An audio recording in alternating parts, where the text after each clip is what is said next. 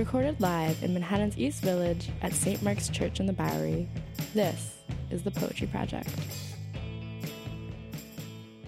Um, so, uh, my name is Judah Rubin. For those of you who don't know me, I'm the Monday night uh, coordinator here at the project. I am glad to see all of you here.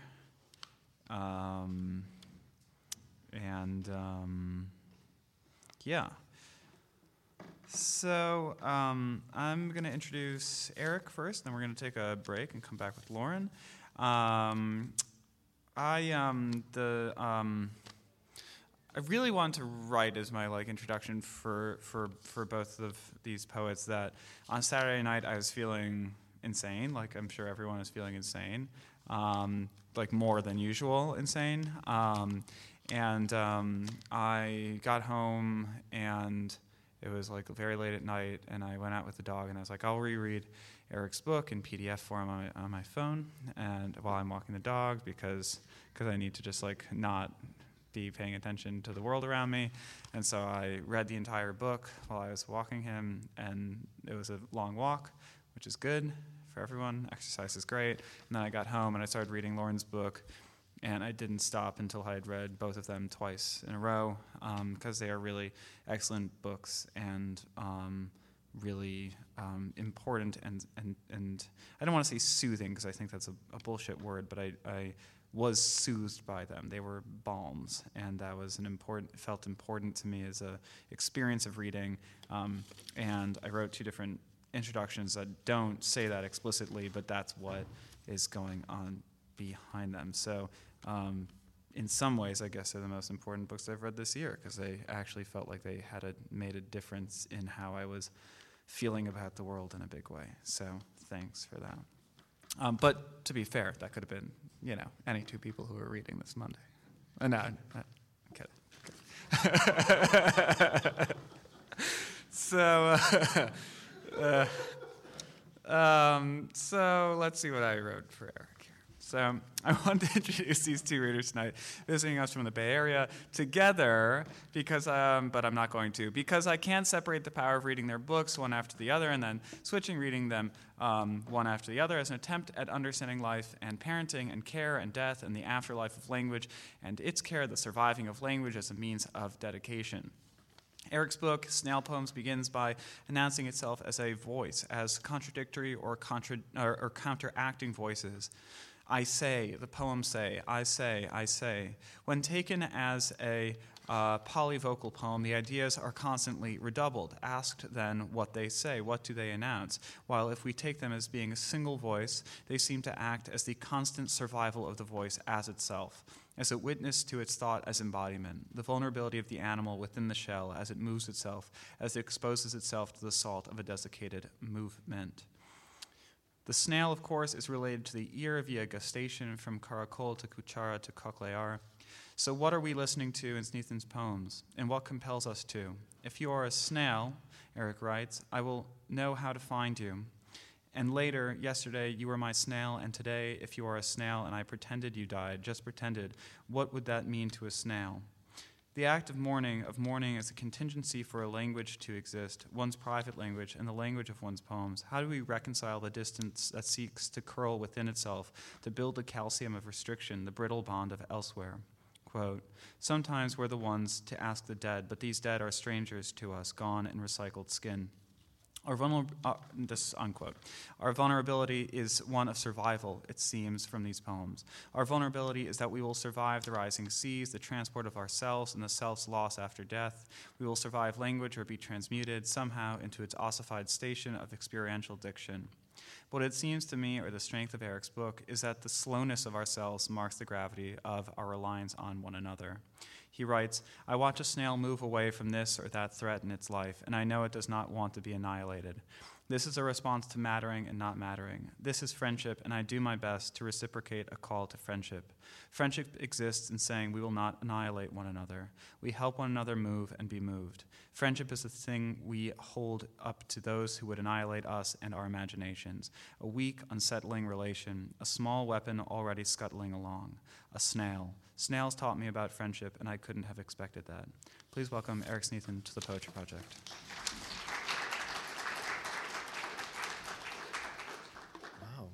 Uh, this is our first time uh, being introduced, so that was quite an amazing uh, moment. Thank you. And thank you all for coming out. What a beautiful night. Terrible week. And um,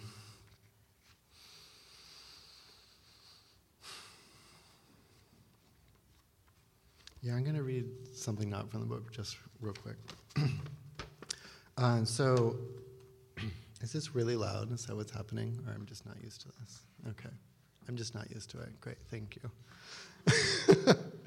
um, so, I, about a month ago, I sent an email around to like 30 poets and uh, just people I love and asked them uh, what gives them life. Um, like, what sets them on fire? What gets them revved up? And um, about like 10 or 12 people wrote back to me. Um, and I, and I just collaged it together into a kind of long poemish thing, and it seems important to kind of give their responses here uh, back to you all. To give life. Not haunted by life, shaken by ghosts, prisms, the wild noise of sky rushing past struck out the mouth of the void, giving life. I wanted Eric with me in the middle, wanted him for so long in the brush outside the station, burrs caught in his socks, nettles with a view from our road trip window, just to come home and know that you got me. I won't disappear in front of you. I promise I'll keep it public with his pulse. I'll begin with this story with a coat and a length of linen. With iron and corn, I'll begin with a horse and a tree, and things will start to get really complicated. Jessye Norman singing Strauss and Frank Ocean singing Self Control, Lemonade, Sylvester, and Donna turning up the volcanic heat of disco and Joni 2. A Selena mega mix on the radio with Bob Dylan and Prince. I'll begin with Tori, Bjork, Tracy, the girls, Amy, and Emily, or the genre of music I call women laughing with salad. Anything that makes me feel like I'm tossing my curls in a Pantene commercial or achieving my dreams through the power of montage in a mid aughts Anne Hathaway kind of a way. I'm so sustained by objects and comestibles and Pinot Gris, it's impossible to narrow this question down to one answer. I'll levitate in bed after a deep hit of boutique green, suspended by such things. I'll get myself ready to talk some marvelous shit, so please lean closer. I was headed to Toronto to grill a quesadilla, but that's not it at all. I'm a friend or a lover, high, laughing so hard, not nearly so high as you, but filled with such tremendous affection for your delirium, it feels as if I am. Pulling into the city, pulling out of the city on a bus or a train, you are lying on the floor on your back right below the broken mic, holding the two things together somewhere near your chest tenderly. I love you. Hope to see you again. What do other people say? The rushing of the waterfalls down below, the sight of the moon, lighting my love candle, casting a spell, smell of lavender, the pulse of objects and memories. I will sail to my ancestors, pocket full of lemons, when I die, trying to water bless myself by waking up early, getting away with things, the parting fog, a wedding and a visit. I was waking up early. I was past the boundary, freaking out in Canada, shouting glitter in Cincinnati, sitting on floors uncomfortably and listening to a stranger. I think it was Jesus or St. Anne, the mother of Mary, the mother of Jesus. At the center of my cathartic karaoke night, projectiles of fake blood. Fuck, that night was pure Crisco. That you can pronounce words like cantaloupe and kumquat so elegantly, obsequy and comestible, just the way you said it. You know how the dream reappears. What could that mean? And you kept it moving in the basement of things, in the archives. I hope you are doing well, dear friend, slowly catching up with real life.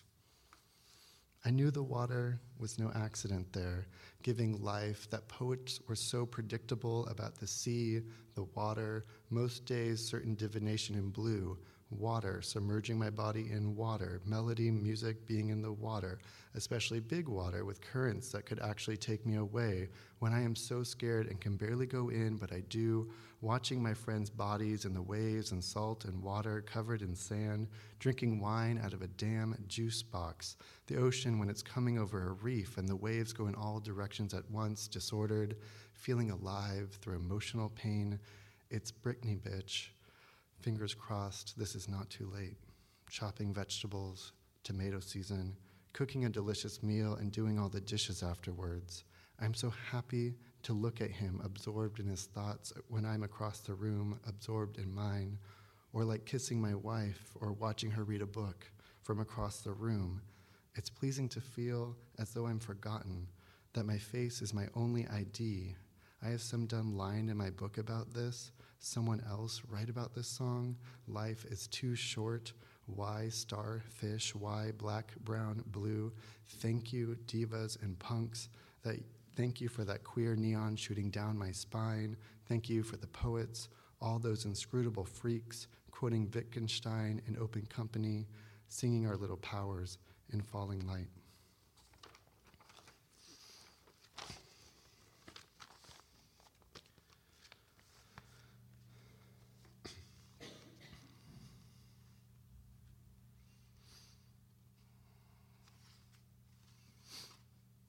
Snail, if you are a snail, I know how to find you.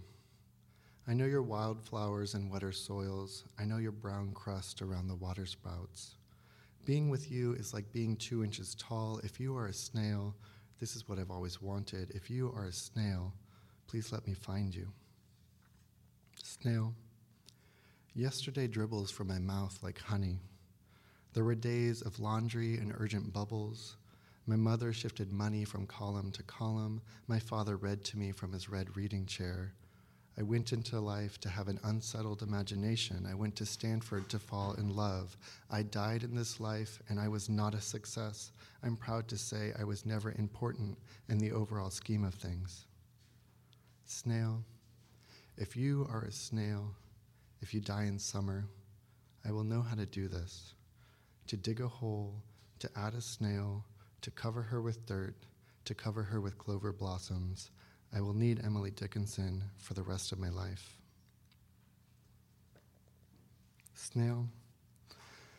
And yesterday, well, that must have been yesterday. Your body was moved from Morocco to South Korea, where your parents were waiting for you, ticking off lists, debating which color would be best. Flush, then white, you were moving on planes that I have never seen to lie in a graveyard I will never see. If you are a snail, I was the one passing through the subway and reading Walt Whitman, and now, never knowing your graveyard, I won't know if I'm looking toward you or away when I pass your favorite restaurant on this side of the water. Snail. The music video for Psy's Gangnam Style reached over 1 billion hits the day the world was supposed to end. If you are still a snail in your cemetery in South Korea, perhaps Psy comes to frequent a plot near yours, paying his respects to a grandmother or aunt who was kind to him before he was anyone special. If you are a snail, that is, and not yet grass or birds or soon to be soil passing through earthworms just inches below his feet. Snail.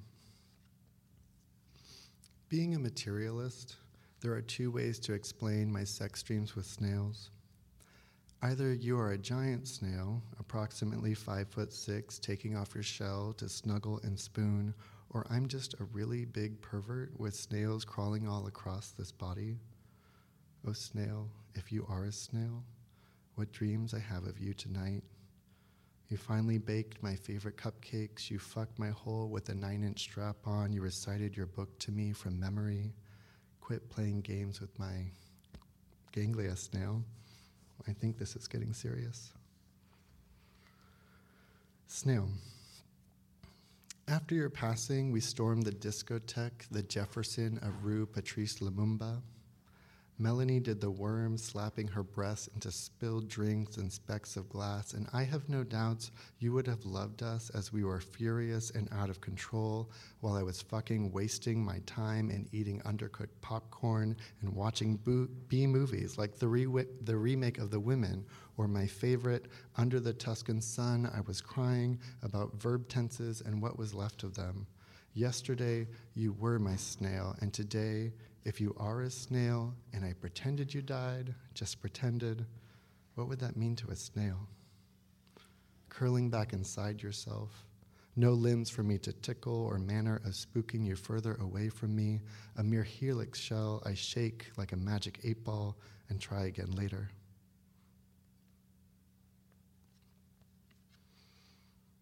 Snail. snail. You are a snail, you are a tremendous snail. Tremendous from the Latin tremere, meaning to tremble. Yesterday I laid down and struggled to fall out into the sky in order to feel tremendous. Snail, slimy snail. You're all I've thought about sometimes. After two beers or an enema, or a combination of year round YOLO and 50 assorted toppings, what's next? I can art a while to change my life. I'll watch the water green, then purple and yellow, even to pass through arrangements of shadows and the verticals of trees forever. Dear snail, commit to me and I could be your coked out paramour, cloaked and dazzling, your investment banker in ascots, a wounded soldier who bleeds out on the table, the chair, the layered banks of clouds that permit light to break through and still to wrap our heads in heat all night. It's okay, snail. I make bad art too.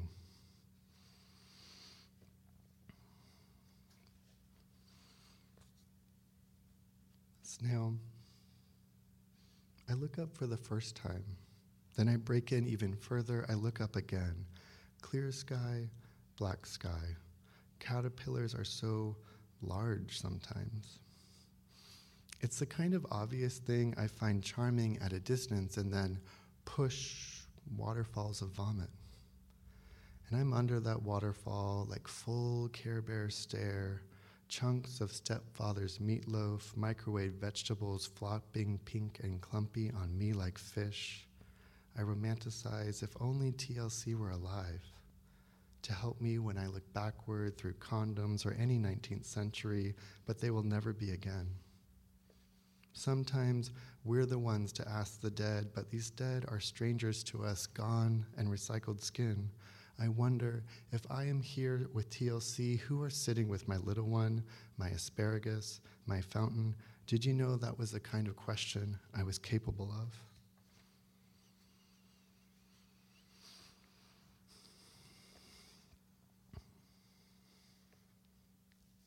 Snail, I missed you yesterday.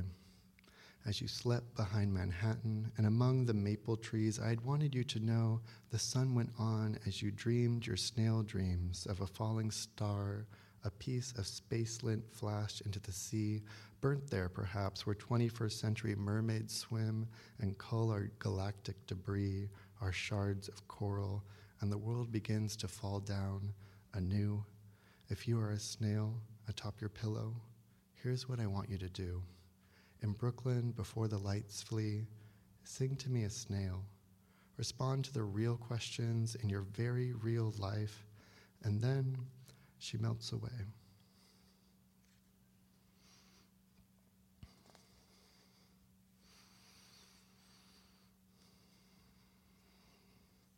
Snail. Art likes the story of people holding each other's diarrhea. He says the most tender thing is to hold here, molten brown insides unspooling from each other, to hold the real shit of the person in chains of being and unbeing. My hands, my utility get so warm with your life stream. You're that tiny force holding up behind me my own exhaustion, my spectral choking hazard.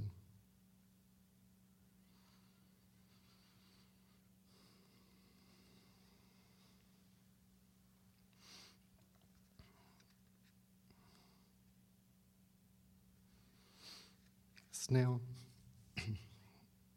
I went into the streets to taste what you taste bubblegum flats and cigarette ashes, the pleasure of pebbles and gray rat pellets, an unfinished experiment to see your work as the work of a body spent, overrun by fire ants taking your shine. I felt like a child again.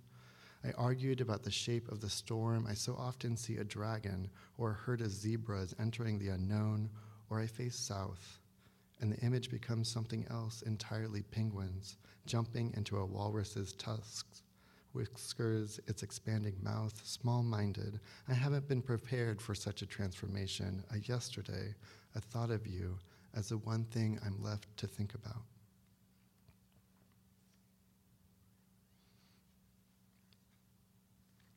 Snail.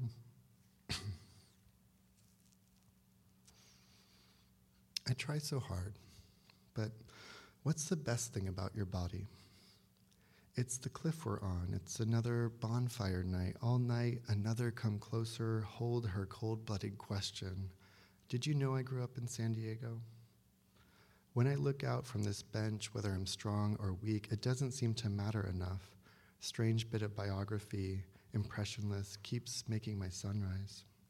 Okay, here's the dream part. At the mall, zombies, very sexy zombies, take the fountain. Disco really takes us there, splashes us around. Madonna and me, I'm eight years old. I'm making fetch happen. A zombie considers her hair. She wants the brains wrecked just right. And water akimbo, I reverse boot scoot, or I'm spun around to watch her, is to watch her brains fall out continuously. Then it's over. It's a bonfire we're wrapped around, a question we keep warm by our warmth. and this will be the last one.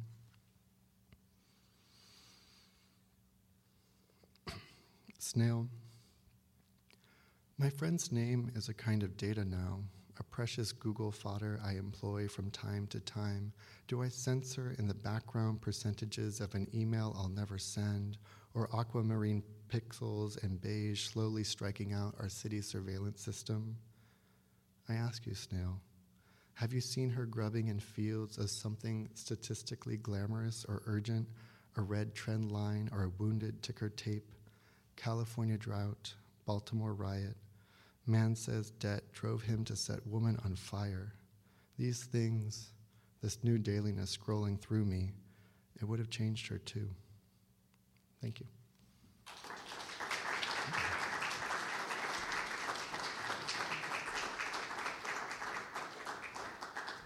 Thanks, Eric.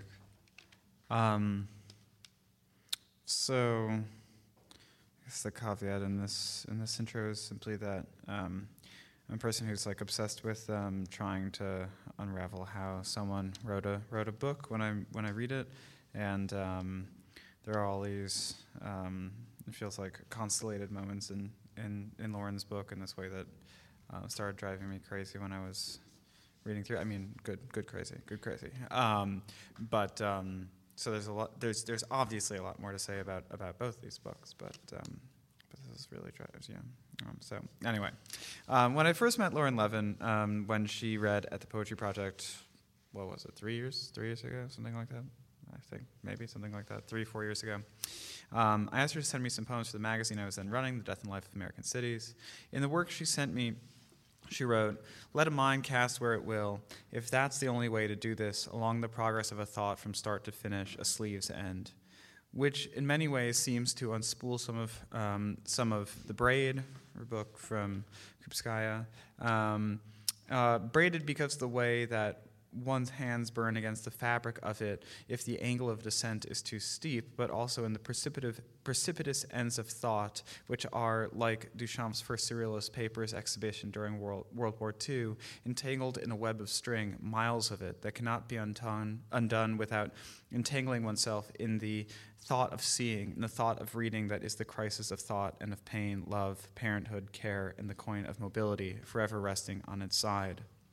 Levin writes, Dear jails and prisons being built while I was lifting, how you were making time a well that now can never really lift, or that's how I feel now. Summer eyes that teach the day to a day job, loose the loosening muscle of a pelvis, cratch of a spleen. So Molly Nesbit said in a talk I went to on Saturday, also used the same that same string that he wrapped all these paintings in in this gallery uh, to keep bugs out of his home when he was living in the unoccupied zone in France during the war before leaving for the United States. Loops and loops of string to keep the bugs out.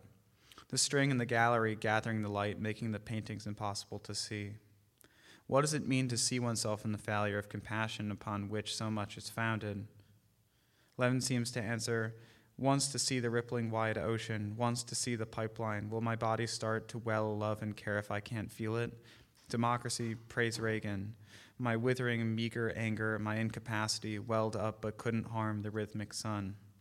But so too that that incapacity is founded upon the immobility of sight as station, and that the stationary upon which we write also blocks their vision as mobility, does not braid, but instead uh, teaches the day to a day job. Still, and maybe this to me is most vital, time and memory, the once and the while, the mind cast as will, are two sides of metal, and all chance of its experience is contained therein.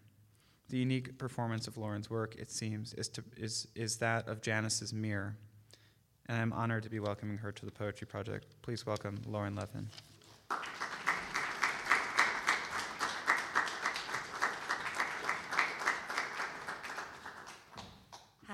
Thank you for that wonderful introduction and, and for inviting us to read. Um, thanks, Eric. I'm so glad to be with you and listening to you read every night. It's, no, it really, I don't know, it makes things better.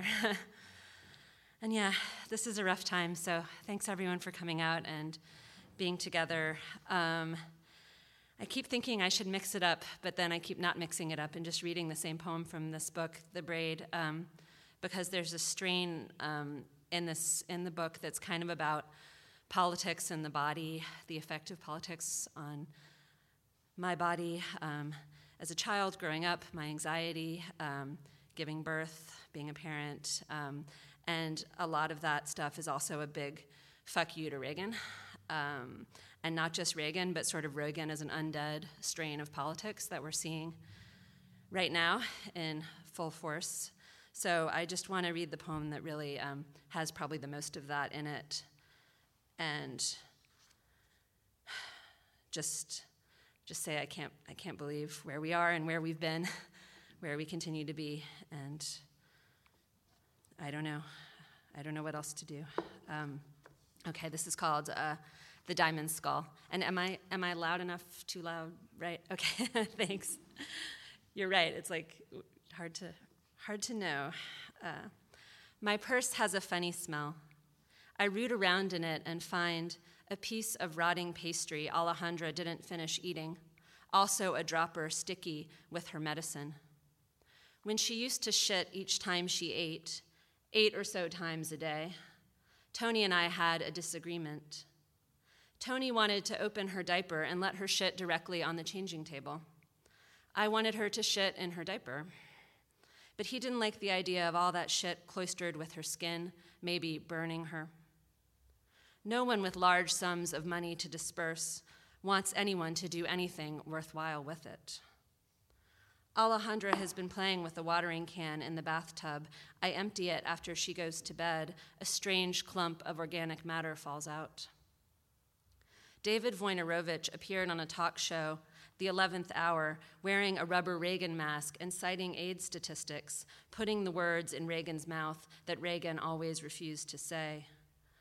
Wojnarowicz said about his AIDS diagnosis When I was told that I had contracted this virus, it didn't take me long to realize that I had contracted a diseased society as well. There are three ways I can kiss Alejandra's cheek kisses, zerberts, and cheek chompies.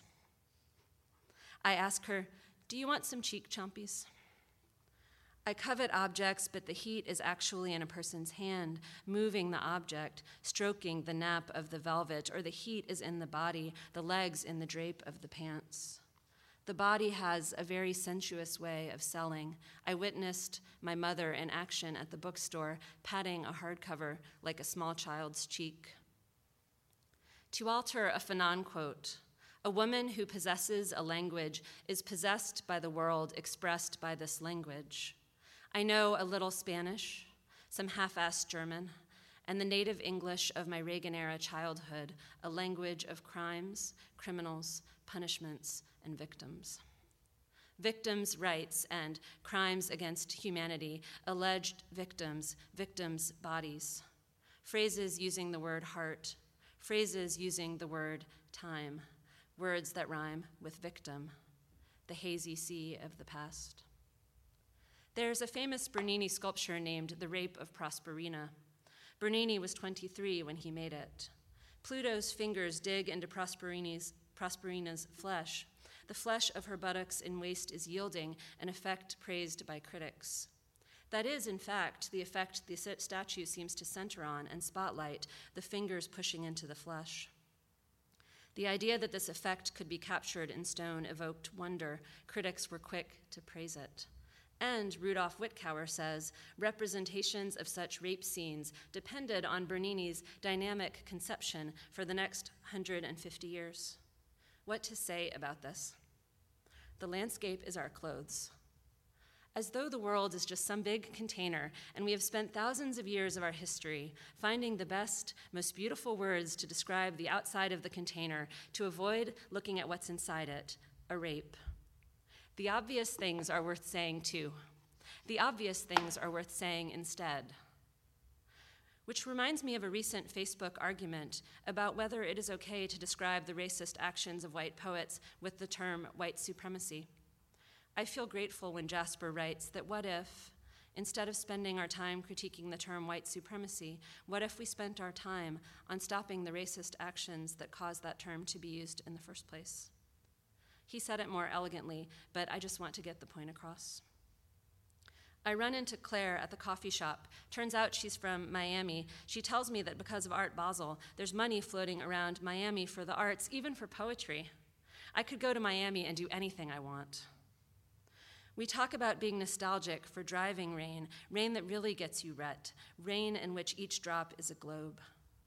There's a river of different artists flowing through each gallery, their ideas replacing each other month to month. The stars become a blanket or a net thrown over us, and all problems begin with the phrase, Your client wants you to. Your client wants you to design a control system for an elevator. Your client wants you to write software for a bank. I find a pair of Alejandra's old shoes with a thin yellowish crust or scale covering their Velcro straps. My best guess is spit up, I show them to Tony. He thinks mucus, an old sneeze. Porqueria equals dirt. We give the shoes to baby Edith, whose parent is here tonight. I have almost done enough laundry to make the Poets for the People sign emerge from under the heap of dirty socks we've thrown over it. The type is big, red, and bold, and the part you can read over the sock line now says Poets. After giving birth, waiting for a sag in my guts to tell me I can shit, will it ever come?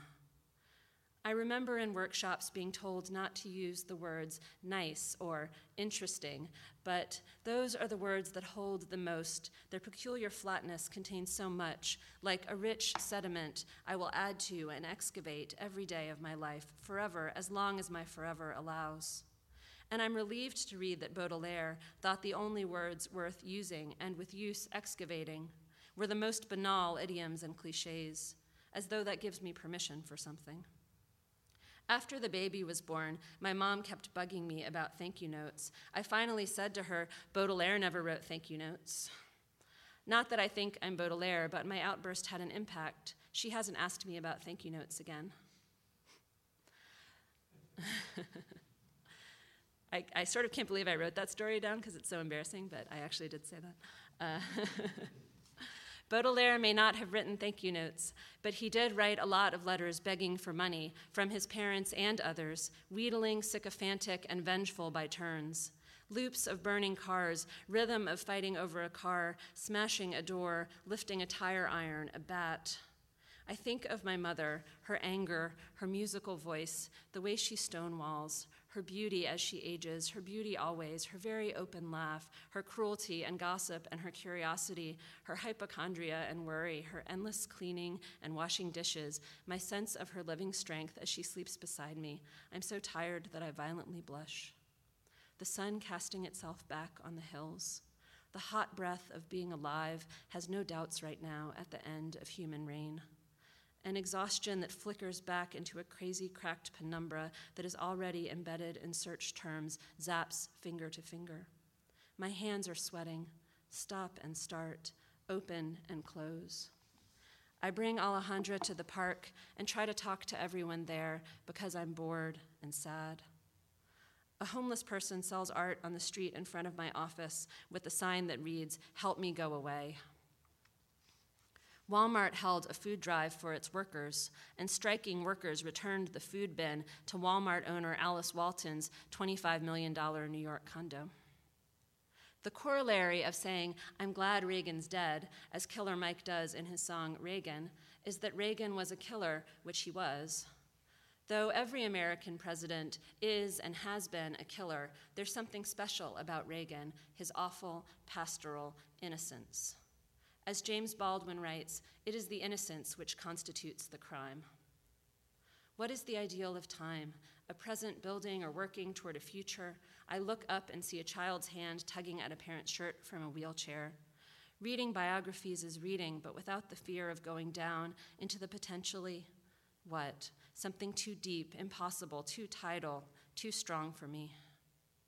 The police hate people who want to exist, the small moments in which something bursts forth. This book sucks. I was fascinated by photos I'd seen of the skull and bought this book because it was supposed to describe the creation of the incredible work of art. This book spends a majority of its time on the age, shape, condition, teeth, and place of origin of the real skull, not the jeweled creation. The discussion of diamonds is basically some drawn diagrams that explore the atom structure of diamonds. Who cares about atom structure? Tony and I start watching a documentary called Cocaine Cowboys. It's pretty awful, but we like it. Tony asks me if I ever watched Miami Vice. I didn't. Miami Vice, the music and aesthetics remind him of his father. The documentary starts with the drug runners, one in a big white body, one in a scrawny white body, describing all the details of their plans in such mind numbing, no forest for the trees detail that they begin to sound more and more normal. They buy real estate to put kilos of coke in, kilos floating on the waves. They put kilos in trunks of cars and buy a tow truck company and have drivers drive the junked cars so no one who gets caught will know anything, which sounds like a good idea to me if I had the money for the companies and trucks.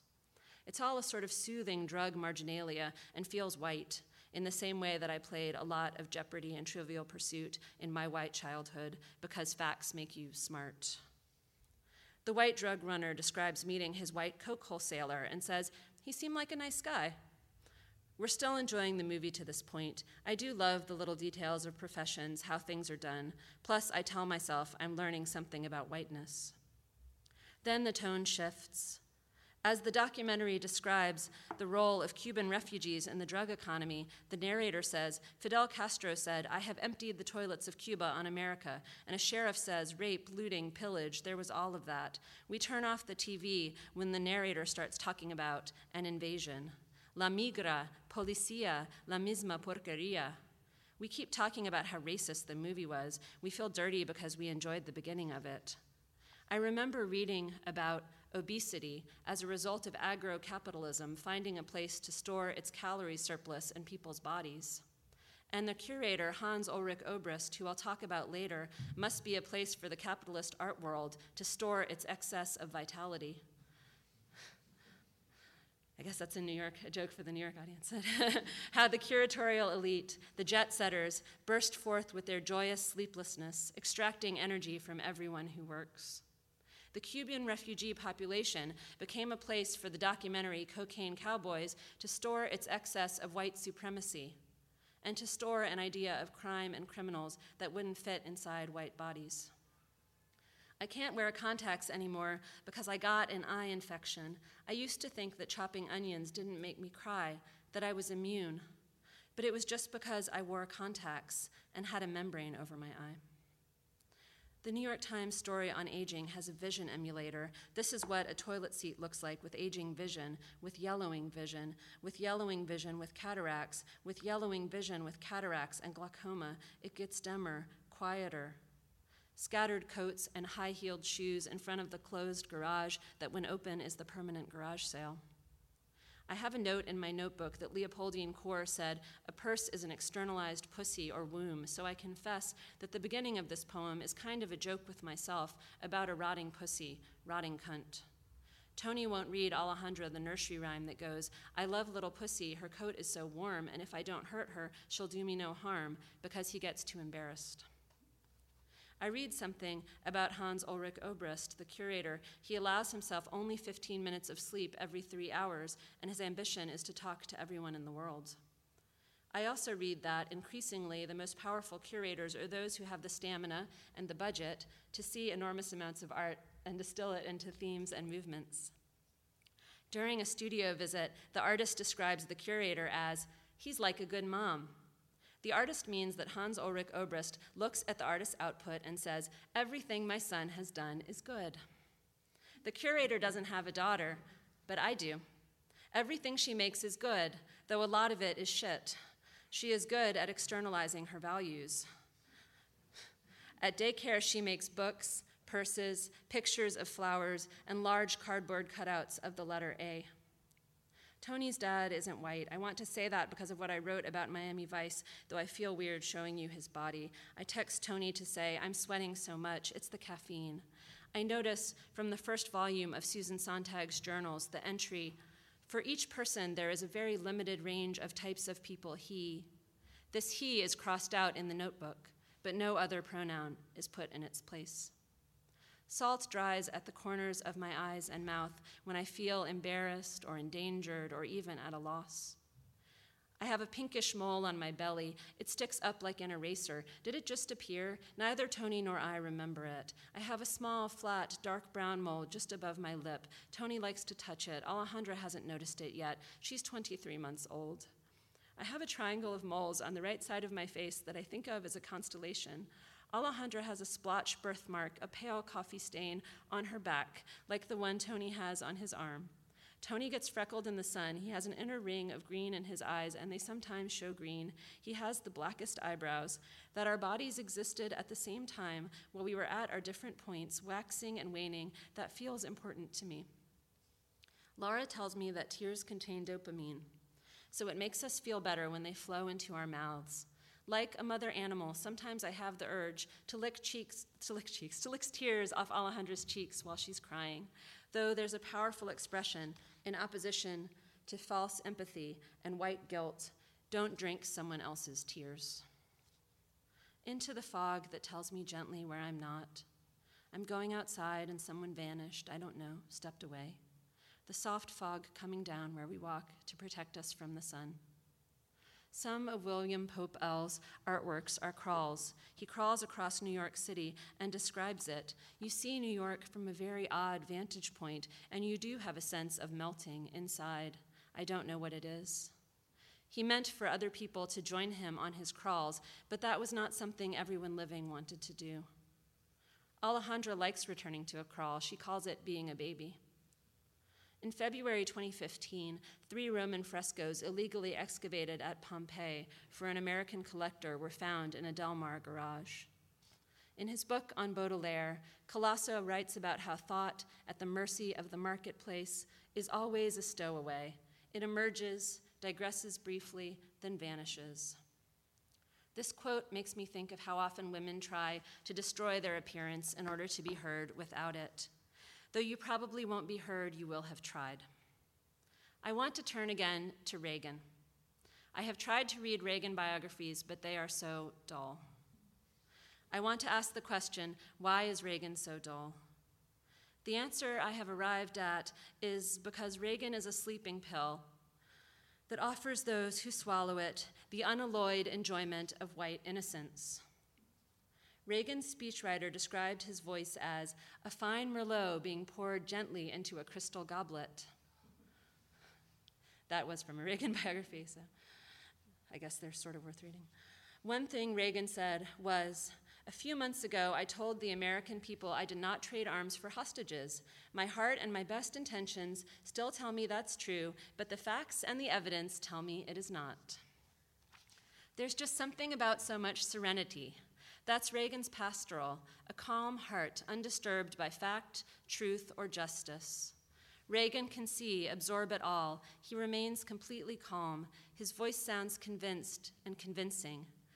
That's why the Reagan rubber presidential mask is the best mask.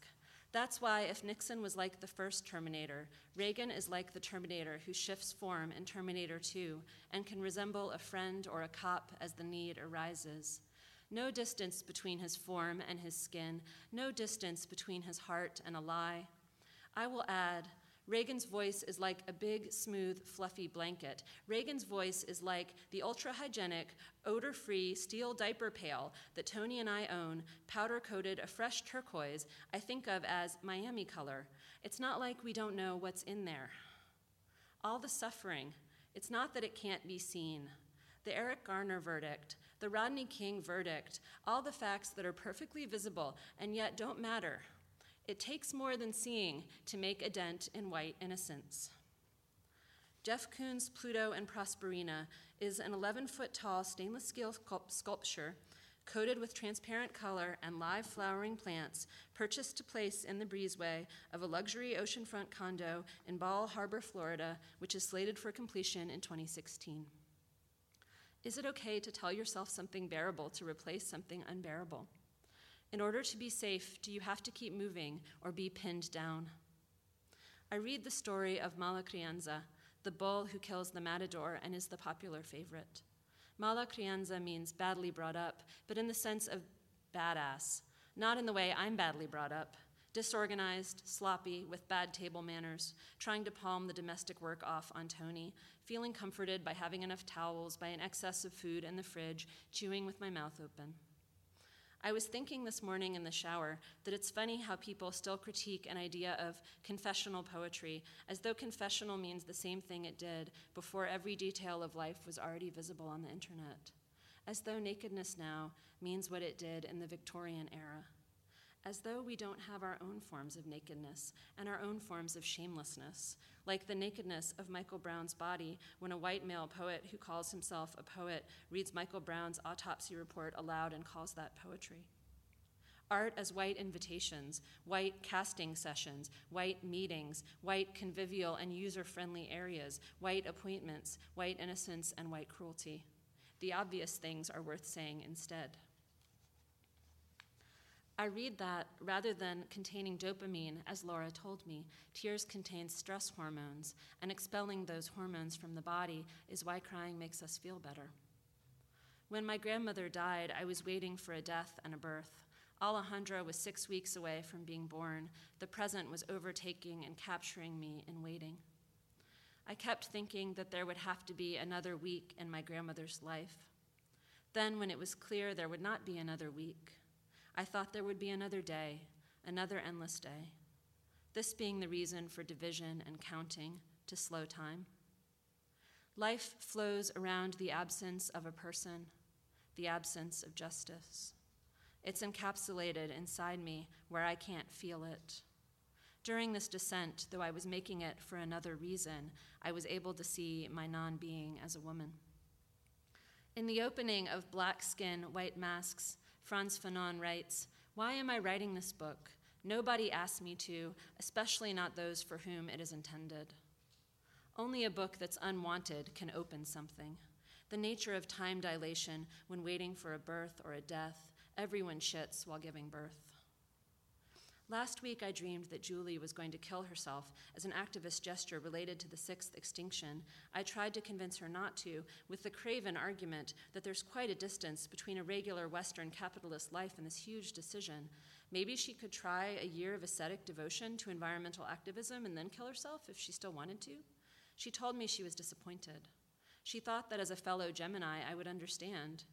While she was saying this, I was thinking, but I'm not a Gemini, I'm a Pisces. And the train door was closing, and I hadn't convinced her she was going to do it. I was trying to decide whether or not to tell my parents because I wanted an outlet for my grief, because I thought maybe they would stop her as my proxies since I didn't want to go to the authorities myself. But what would happen to Julie? Would she just get put in an institution? Strangely, in the dream, it didn't come up that Julie has three small children. I woke up thinking that it, was, that it was real. I thought, oh, I dreamed about that awful thing with Julie. And then I thought, maybe if I dreamed about it, that means it was only in the dream and not real. I felt relief. I'm thinking now that if my horrible dream had entered reality, Julie's suicide would not have been seen as she wanted it to. It would have been read as something around the kids, not being a good enough mother, being tormented by having three small children. She would never have been allowed her self extinction as an activist act of grief. Reagan said after the Challenger disaster the future doesn't belong to the faint hearted, it belongs to the brave. I did some research, thinking I would find an answer to what tears do. Do they carry stress out of our bodies in the form of cortisol, or carry gentle opiates that flow into our mouths and skin and relieve pain? But the evidence is inconclusive, which means that, though my poem can go both ways, I also don't know what's happening when I lick Alejandra's cheeks. In her book, The Gentrification of the Mind, Sarah Schulman writes The names of our friends whom Ronald Reagan murdered are not engraved in a tower of black marble. I mention this to Lindsay, and she says yes. And where are all the memorials for the deaths that aren't remembered, the deaths not considered worthy of being real deaths, for the AIDS dead, those who are lynched, the murdered wives and partners? Later on, I think about how memorials to some of those dead have been built by the chemicals swirling in my body, its fear and anxiety, all the instructions my body receives from its fear, the neurotransmitters that tell me how to act and what to avoid, where not to go and what not to do. Sarah Schulman also writes, describing her lack of fear of the cops at an ACT UP demo. Our disappeared friends had taken our fear with them. I am still not sure whether there is something useful I can do with my fear or whether I should be trying to just get rid of it, but I do believe that it is meaningful where relief and solace come from. If I am not afraid because I have been listening to Reagan speeches, versus if I am not afraid because the bravery of my murdered friends has taken my fear away, that is a meaningful distinction. Maybe I could sweat and secrete and cry and shut out my fear. On October 5th and 6th, 1789, it was the women who went to Versailles to carry off the baker and the baker's wife and the baker's little boy. Some of them showed a piece of black and moldy bread and added, We will make the Austrian Marie Antoinette swallow it, and we will cut her throat. Thanks.